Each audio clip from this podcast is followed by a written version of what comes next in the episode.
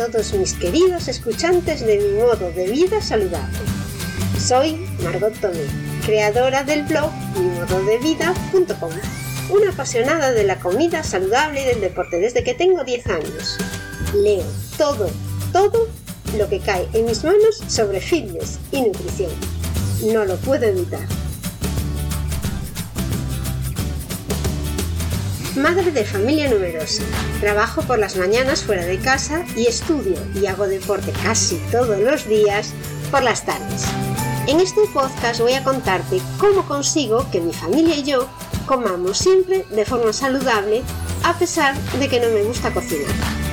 Te cuento mis trucos para ahorrar tiempo en las gestiones diarias, cómo cocinar sano para 5 en poco tiempo y cómo hacer ejercicio a diario y algunas de las aplicaciones y herramientas modernas que me facilitan la vida.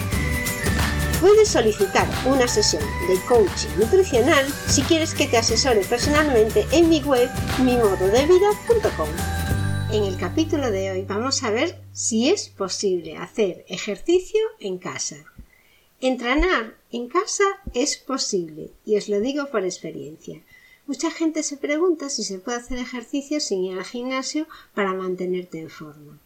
A raíz de que en enero cerró el gimnasio al que yo iba frecuentemente y por culpa de mis horarios me resultaba imposible eh, ir a otro que me quedase a la distancia correcta, con los horarios correctos, con el precio correcto, que se pudiese aparcar, en fin, que estuve mirando un montón de sitios y ninguno me iba a resultar cómodo ir a hacer entrenamiento, con lo cual no iría, porque lo que pasa es que cuando tienes que hacer ejercicio tienes que tener un aliciente y no puedes tener cosas que te echen para atrás, como puede ser pues que tengas que perder media hora buscando aparcamiento o que llegues siempre tarde pues porque hay mucho tráfico o que llegues demasiado pronto porque vas con demasiado tiempo, en fin, que yo tengo poco tiempo y es que necesitaba un gimnasio como el que tenía y no lo encontré. Bueno, entonces ahora me vino muy bien porque además con el tema de la pandemia ya no me quedaba otro que otro otra manera de entrenar que era entrenar en casa. Y gracias a que lo vengo haciendo desde enero me voy programando y tengo todo muy organizado.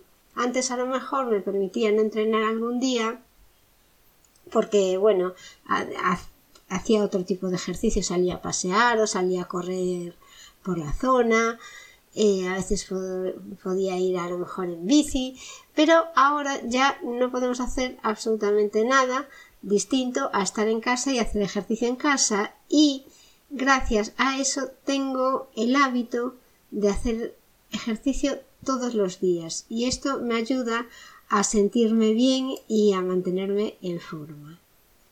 Mucha gente piensa que para entrenar en casa hace falta mucha fuerza de voluntad, pero es que realmente no es así.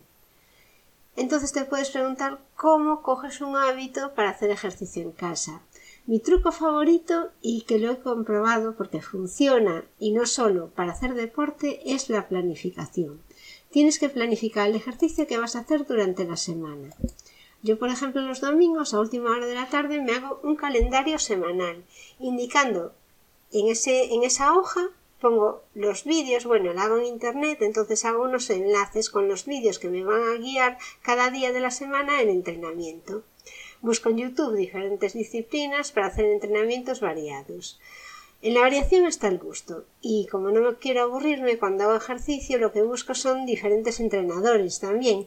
Es que YouTube ahora mismo además ha crecido un montón eh, la gente que está publicando actividades deportivas en internet y, y antes ya había mucho, pero es que ahora incluso las puedes encontrar no solo en YouTube, puedes encontrarlo en Instagram, puedes encontrar en Facebook gente que, que se dedica a compartir horas de entrenamiento que ellos hacen.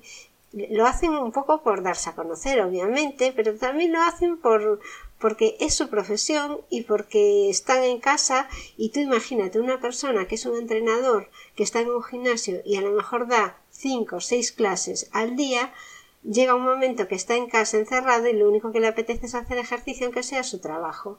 Es como si a mí me quitan durante dos meses y no me dejan hacer hojas de Excel, estaría que trinaría, vamos, deseando hacer una hoja de Excel. Bueno, esto es broma.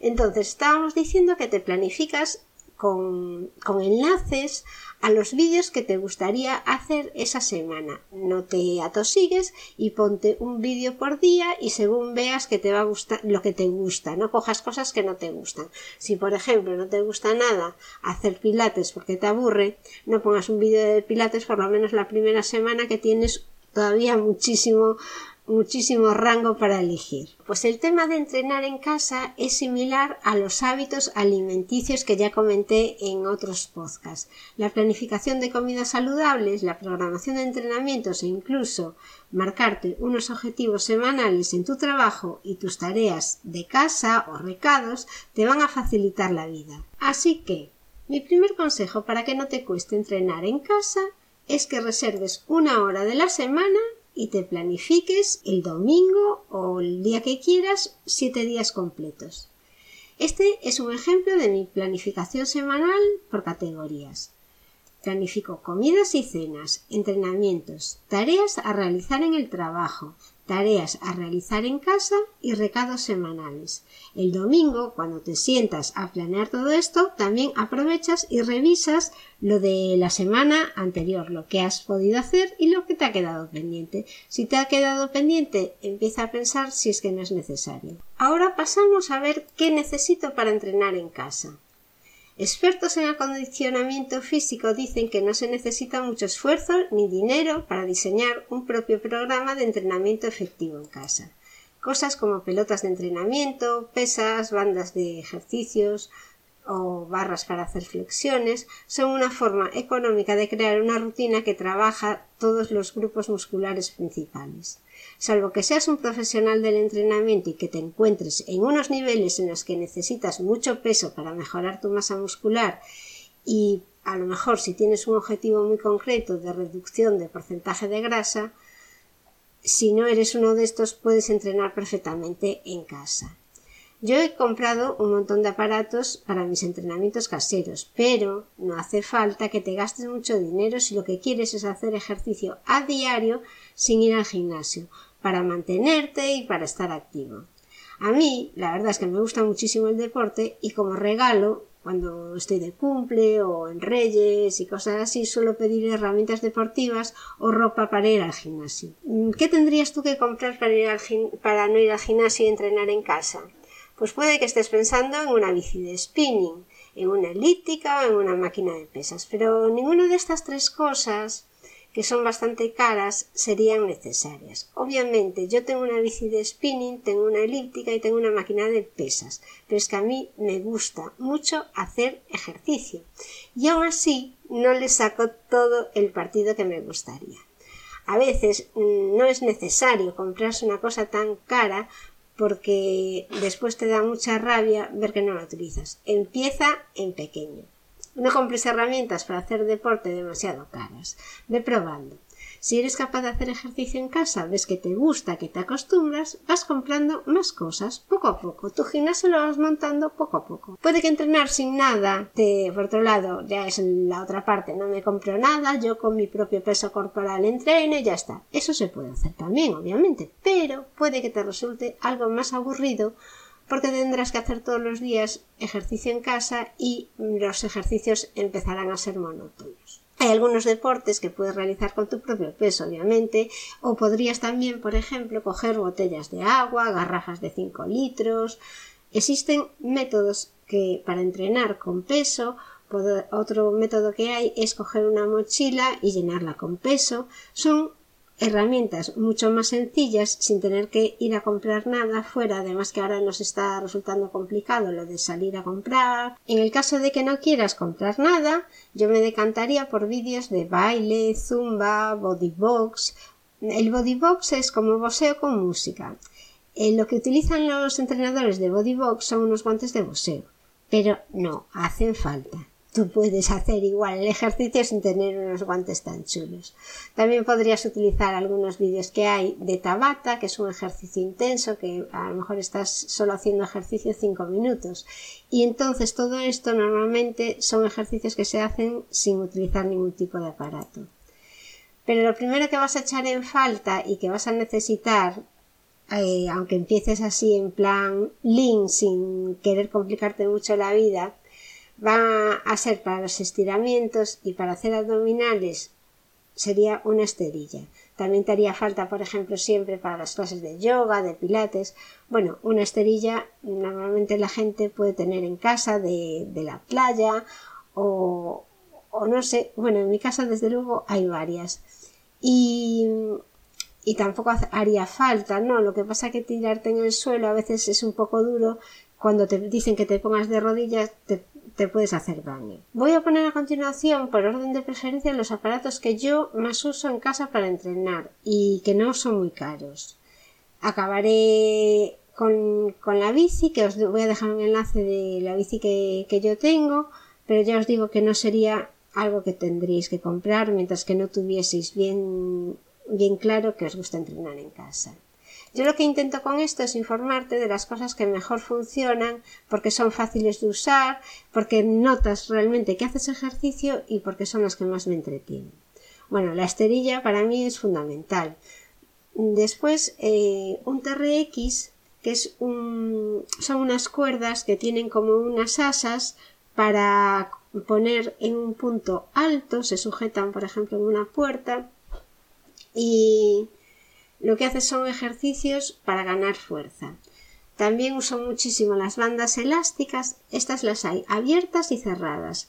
Las cerradas son mejores, por ejemplo, para hacer Tú las pones entre las manos, la, cerrada, que es como un círculo de goma, y entonces si tiras hacia afuera, estás haciendo eh, un tipo de ejercicio. Las otras, las que son abiertas, las puedes utilizar también igual para hacer ese tipo de ejercicio, porque les puedes hacer un nudo. En el caso de tener que comprar algunas, yo me compraría antes las abiertas que las cerradas, pero si te puedes comprar las dos, tienen distinta funcionalidad. Dependiendo del ejercicio van mejor unas que otras.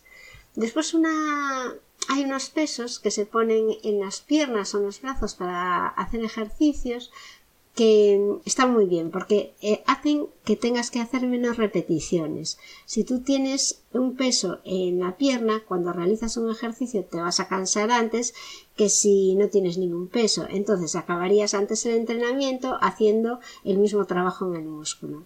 Estos pesos se utilizan hay de distinto, de distinto peso y normalmente son como unas muñequeras con un velcro y se ajustan al tobillo y se ajustan, tienen el velcro bastante grande para que se pueda ajustar. Nosotros en casa tenemos unas de son pares, vienen por pares y tenemos dos pesos distintos.